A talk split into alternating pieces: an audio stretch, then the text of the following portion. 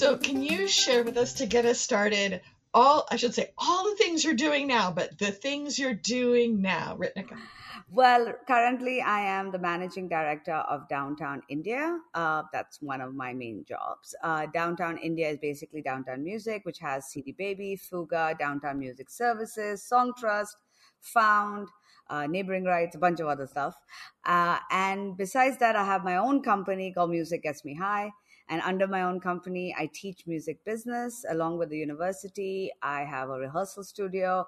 I do large scale music festivals, which are hopefully coming back. Uh, so, and I, besides that, yeah, I just teach. I do a lot of workshops and I've written a book and all that fun stuff. Now, are you a musician yourself? I used to be. I mean, I used to play the drums in a band and I used to sing, and now I just play the ukulele at home for my dog.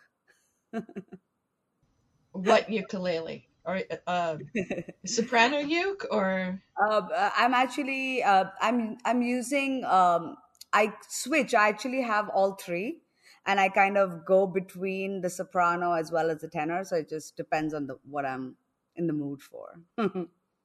There's baritone ukes. Yeah yeah. I have a baritone i have a i have a concert i have a see that's like become my instrument of choice. Yeah i like the concert one. Normally is what i use you use uh, mostly but then you know depends on sometimes on the beach you know I'll take the soprano. So and you also have wellness work you do Yes, I went through some personal things, and in order to help myself, I started getting into like wellness and healing and energy work. And I started like learning. So I have two sides of it. I learned how to do, I'm a Reiki master. I learned Native American shamanic healing. And then I also am a certified life coach and neuro linguistic programmer and EFT. And I just started doing all of that. You filled the well. yeah. You filled the well with all these great things. Yeah. And then I started helping, you know, before I started downtown, I was just doing that and my other music work. And then I started teaching and I stopped doing the therapy work, but I feel like I combine the teaching with the therapy because like all my students are like doing like one-on-one counseling about life with me and i'm like sure it works bring, bring, it on have it all come into the phone and exactly. where in india are you so i'm actually from new delhi but for the past few years i've been living in goa because everything is online so i'm living by the beach with my dog and you though for downtown music cover all of India. Yes. Okay. And all their companies. and all the companies. So what does that then mean? Are you then a businesswoman connecting things together and making systems work? Are you artist relations? Because you've done a lot of artist relations. Work. I I basically at the moment do anything and everything needed. So whether it is business strategy, whether it's development, whether it's working out, you know, getting new DSP deals, whether it's client servicing, whether it's promotion of our brands and marketing, whether it's doing all the educational workshops. Right now, I'm doing everything and anything that is needed. So let me back you up then. So I know that college, I should say that undergrad for you was Hofstra. Yes. What was the what was the young you like? Were you in a band then? Were you? So, so it's really how funny. creative I, were you? I uh, so I was all like I was a horrible student growing up, like in high school.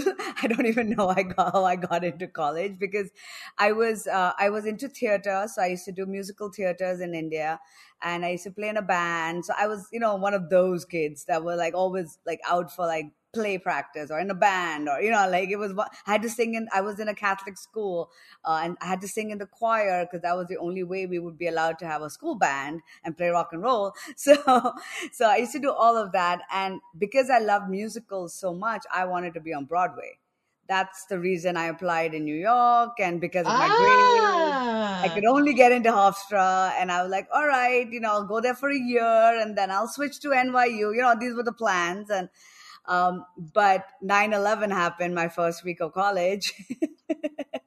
wow. So it was safer to stay in Long Island, at least in my head. And I started loving the college and I had really good friends. And I, uh, while I was in college, I studied film and audio production. So because thinking film had more money than theater, you know, the Indian mentality. Not that it's true. I, am a film school grad myself, and my parents somehow thought, ah, she got into film school, that everything will happen. It's like, well, no, that is not how this dance goes. Exactly. And uh, while I was at Hofstra, I got to join the uh, the co- concert organizing committee, and that's actually how I got into the business side of things. So, so how did you get to join the? Did, so it was a club. It was a club on on campus, and so someone tapped you on the shoulder and said, "Hey, we're hanging out together, putting on concerts. Would you like to come play?" Well, I mean, because I was an international student, one of the first things I did was to check out all the clubs on campus where I could meet people, right? Because you're alone in a different country. And then I saw this thing called Hofstra Concerts. So they had that open meeting. And the first some first year, I was just part of the general crew. And the first concert I got to organize was Counting Crows. And I'm like, oh my God, what is happening? is this so, a world? So what was that? what this was in? What year was this in? 2001. So what was what was this like then for a young international student to say, "Here, you're going to work on the Counting Crows concert"? What was it the? Was, it was ridiculous. I had no idea that that something like that even existed. I mean, I, you know, I used to play in a band and all, but it was very small. And at that time, before I left, India had no music festivals. You know, they had like small, smallish shows and stuff, but they didn't have large scale, multi stage festivals. And after that, after the first year, they had an editorial board of the, you know, where you get nominated. So for the next three years, I was the ticketing chair for the things. I was very much involved with the executive board and very hands on. And after that, we got to organize like Nickelback and Maroon 5. And it was just like, even though I was studying film, I'm like, yeah, this is kind of what I want to do for the rest of my life. So it all started there, to be fair. so you graduated at Hofstra and then how did you say, okay, I, I'm inspired. I have this film degree. I'm from India. Were you then thinking, I'm now going to do magic with film festivals? What was your lens at no. the time? So every summer when I came back to India, I worked in television or film. Like I worked, you know, as a, on a TV show for the summer, and so I was always working. Even when I was in college, I interned at MTV in New York. So I was very film, film, you know, TV, whatever. But when I came, I didn't want to stay. I could stay in the US for a year, but I wanted to come back and do my own thing. So I came back to India, and then I realized I'm not a big fan of Bollywood in general. I don't really watch Bollywood films, and my Hindi is not exactly very good. So I'm like, okay, that was a very stupid move because you're back in India and you have to work in Bollywood. So I worked in a couple of international films that were being shot in India it was fine, but I worked on one Bollywood film. It's just I miss music too much, so I got to work on a concert at, through a friend while while I was here, and I really, really missed it. So somehow I found myself a master's course in London for music business. Somehow managed to convince my parents to send me to do that. Well, what did your parents think of all this? So here we have a, a daughter who's, I'm going to do film school. And then she goes outside of India to go to film school and comes back and go, no, that wasn't it. Let me now go to yet another university outside of India to go pursue music business? Well, I mean, to be fair, none of these courses are taught in India. In fact, music business, my course, which is which I currently run, is the only standalone music business course in the country, and it's been 14, 15 years since I graduated. So it's you know, we, there was no other option of doing something like that. I'm very grateful that my parents are very supportive. Like um, they had, they were fashion, they were in the fashion industry, so they were already in an artistic field, and my brother and I both did not take over the family business because we wanted to do our own thing. So, you know, my mm. parents knew we were the kind who would, and I mean, they saw I was like always into music. They, they would be very surprised if I became like a doctor or something at the end. But yeah, they were very, very, um, they were very, um, I'm very lucky to have that kind of support to be able to pay for all of that and, you know, not worry about loans and things like that. So, yeah, so I went to London and I worked there as a promoter while I was doing my master's and, you know, stuff like that. It was good fun. so you've had the opportunity to kind of spread your wings with family support, but also to change direction as a new beacon came in. So, um, what did music? I tend to despite teaching music business for 12 years myself at UCLA, I tend to be a little bit of a grad school in music business. What what was that in terms of giving you a great foundation and what were your ahas from doing yeah. that? I mean, what I liked, so I went to Westminster in London, and what I liked about it was, and I kind of based my current course a lot on that, is that it was very uh, real world. Like the assignments are very real world. We had loads of guest lectures. We had people coming and talking from various parts of the industry. And back then, it wasn't, there weren't that many students in the course. Like I know now people who are graduated where there are loads of students. Back then, it was like 15, 20 students. So mm. it was a mm. very tight, you know, tight knit group. And our, all our professors worked full time in the industry. So it wasn't just like, oh, book knowledge, you know? And of course, being in a city like London, I was working as a promoter and I was doing shows at the Troubadour 100 Club. And then through the school, I got an internship with Peter Jenner, who, you know, as you guys know, was Pink Floyd's original manager. So I was just like, oh my God. Well, not everybody who listens to this is a music person. Can you tell, yeah. spend a second about what a promoter does? So a promo, so basically I work with a company that used to organize shows at venues. So in the evenings, uh, I would go and book the, you know, book the bands and run the show basically. And we used to have four bands playing per night, and then you know make sure everything's running smoothly, the sound, the light, the tech, taking you know making sure the artist gets paid, making sure the company gets paid, making sure I get paid, all of that. and then when I interned with Peter Jenner, he was in management at that time, so it was just basically you know just working at his office and learning what he was doing and you know chatting with him basically more than anything. So at graduation, what was your adventure? Uh, well, once I graduated, I again wanted to come back to India. I don't know why I don't decide to live outside. It's always like I want to, I think it's also because I knew India wasn't developed. And I, I feel like with the knowledge and the experience I had already gained, even with Hofstra and things like that, I could do a lot more in my, in my own country than anywhere else. So that was the whole point. And I came back to India, started looking for jobs, and nobody would hire me because a there was only labels there were hardly any management companies and uh, i was overqualified. Like the like the owners were like you're more qualified than us. We can't hire you. So i had no choice and i started my own company. One thing that's come out of especially the work in amplify music which you guys have you've been part of which has been really great over the past couple of years is really understanding yeah. how different different music and media areas are in different countries and sometimes ferreting out the why of it. And mm-hmm. for India, Bollywood is so extensive. The fact that the music industry is not as uh, granularly developed, supported, mm-hmm. um, policy supported, etc., always seems a bit yeah. different to me. And I, without throwing anybody under the bus, um, why is the music business the way it is in India? Why is it much less well, formalized? Well, honestly, for, since I started like 15 years ago like, in India, there has been a huge difference. There's been a huge jump. You know, you know, we have, you know, all international companies are here.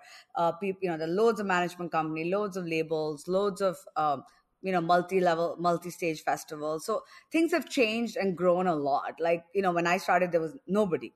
But uh, the main reason is uh, you have to understand india's music industry is what 95 or 90% film music. Whether it's bollywood whether it's regional whether it's you know all the dialects every state has their own language every language has their own films and every movie is a musical so our music industry is actually our film industry. And what, how it works is the film industry has unfortunately been developed in such a way that artists work for hire. And the music that they make for the films, they get a flat fee. Even though a lot of laws have been changed, it doesn't always work the way it's supposed to. Um, what ends up happening is the film producer owns the rights to the music and he makes a deal with the label and either you know shares it or whatever it is. So when you say bollywood so developed you're absolutely right and so is the bollywood music industry because it's just the music comes it goes to a label the label has full control everything is done. The problem arises for the independent in india anybody who's not film is considered independent. So that's where the problem arises and that's what's been changing slowly and steadily but you know it's only five to seven percent of the industry, so it's hard to kind of you know so what's push the for role drastic of, changes. of live music then? Because I would assume that for film music, it's recorded music. So Well, the, so the thing is, the live music in general is a big way for artists in India to make money because you know streaming and stuff doesn't pay much, and you know, radio, you know radio incomes and stuff don't come. The Bollywood guys, even though they may not own copyright, they do have the right to perform their own music. So they actually charge loads of money just to perform the songs that they have sung in the film, and that's where they make a lot of their money. Ah. so then So live is actually very important. So if you want to gauge how big an artist is in India, just looking at streaming numbers is not going to give you an indication. If you look at how many live shows and how much they charge per show, depending if it's a college, a live, a, a public, or a private show, you know, some artists it fifty, sixty thousand dollars just for a show, and you know, just to sing the film songs that they don't have the copyright to technically. and then the I'm assuming then the the film owner can get the performance royalties for the song. if he wants to. Yeah, I don't.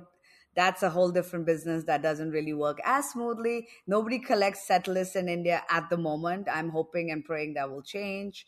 Uh, very rarely do they ask, like one, a couple of bigger festivals, especially if there's an international artist playing, they'll ask us to submit a set list. But uh, that hasn't started much. so I guess if they wanted to, they could. So you've stood in the live performance space doing festivals as well as now in the recorded music space. Hmm What have you seen then happening in the live music space in your world and the work you've done in the past 15 years? Sorry, when have I seen uh, the, the Live the- music changing because you've then been part live of one of the largest festivals there. Yeah. So I mean, I it's evolved so much. Like I was part of East Wind, which was the first multi-stage indie, indie, indie music festival that happened in India, and the the person who was organizing it was totally snowed in. His sponsor pulled out the last minute, and he went bankrupt.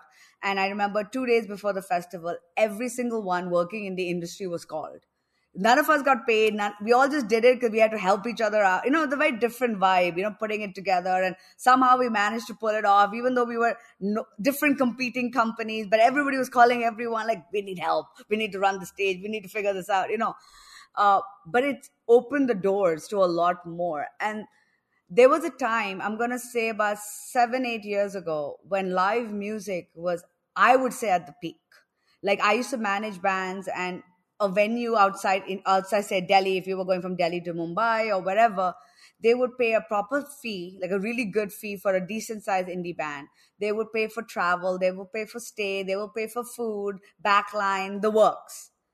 Now you'll be lucky. I know COVID has been a damper, but even pre-COVID, and you know what's changed is electronic artists and DJs are doing better. Singer songwriters are still getting shows, but bands aren't getting club shows as much because the trend in music has changed. So I've seen it go from bands having no place to perform to having large, big festivals to having crazy amounts of you know support from venues to be like, okay, I'll book like a singer songwriter or a DJ because it's cheaper, you know, or a DJ will make you dance and hence you'll sell more alcohol, you know. So, so So, has yeah. the business itself though gotten larger or more spread out or more festivals or Yeah, I mean, we have a lot more festivals, but the thing with India is that except for a few bigger ones, festivals come, festivals go.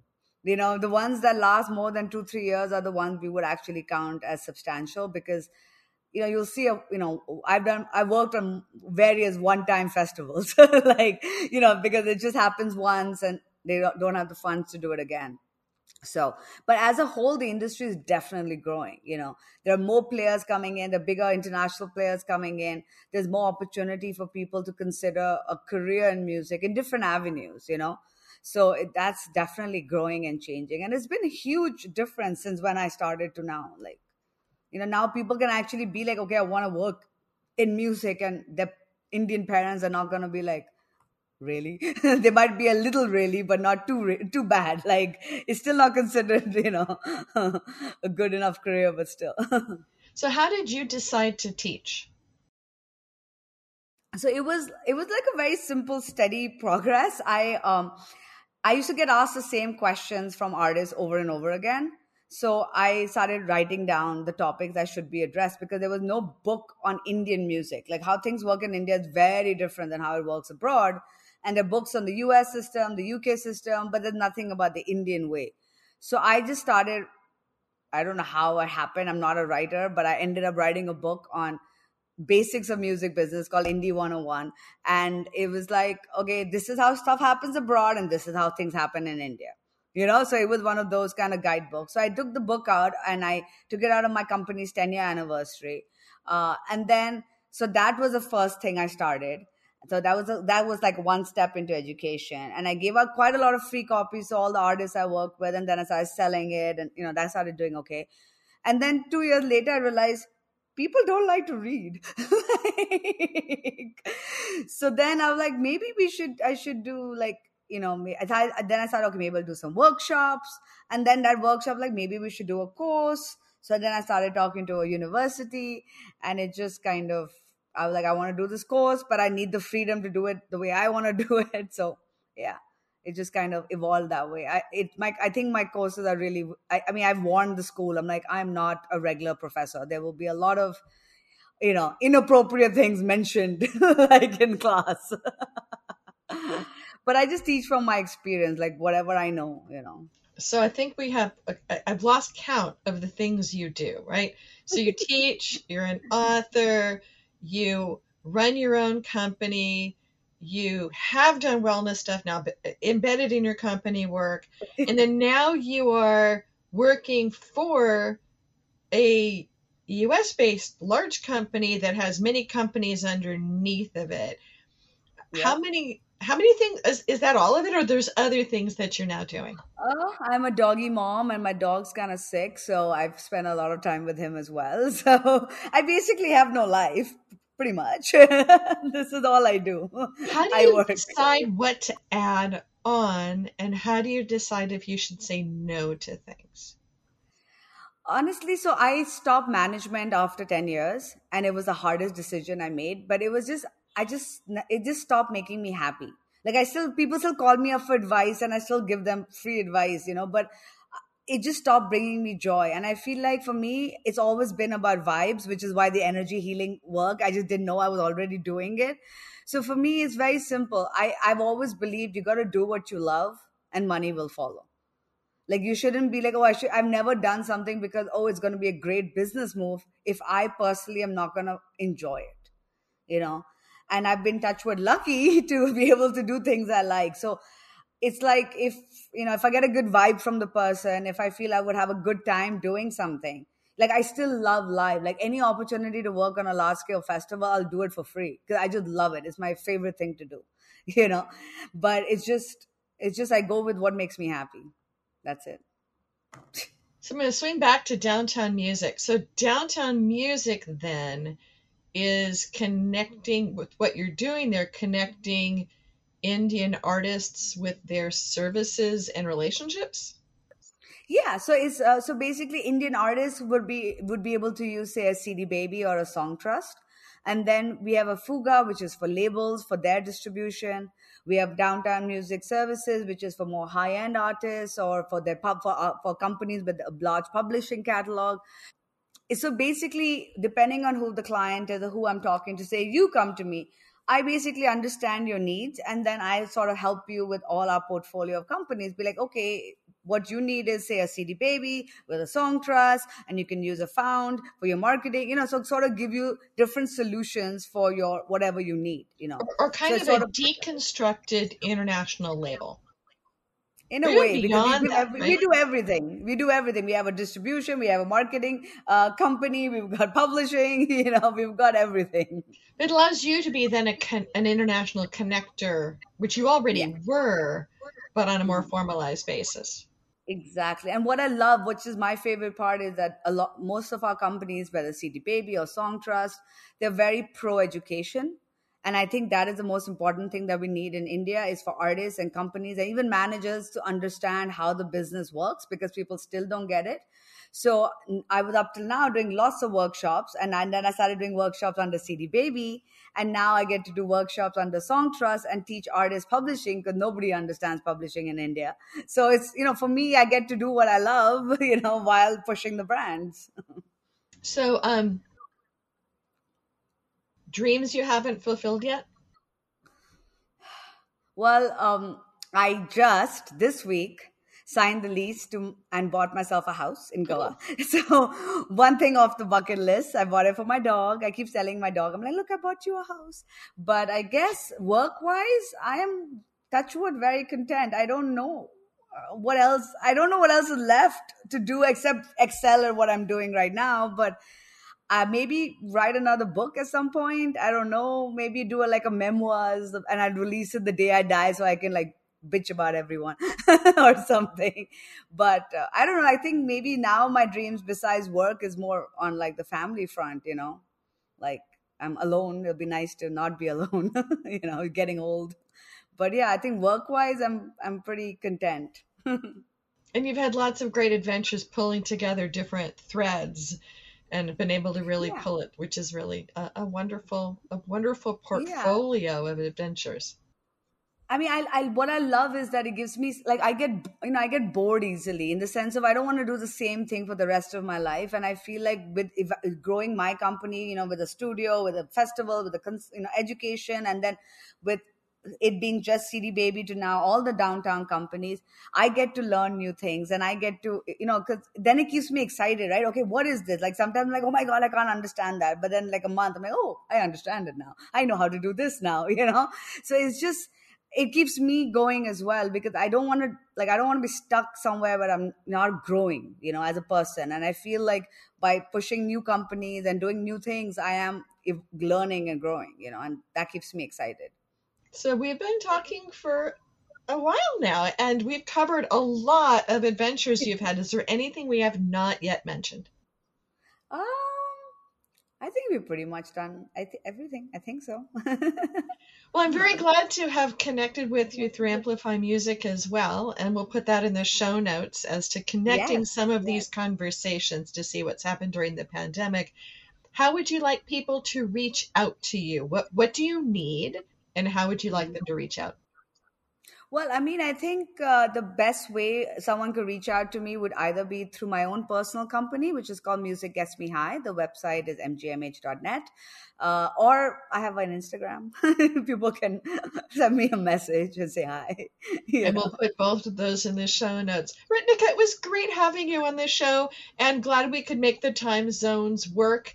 I think we're yes, 12 and a half hours apart, and I never understand the half hour part, but it's been great having you on the show. Thank you so much for having me. And the half hour thing is just how India works. We like to be tough and difficult and a little different. Excellent.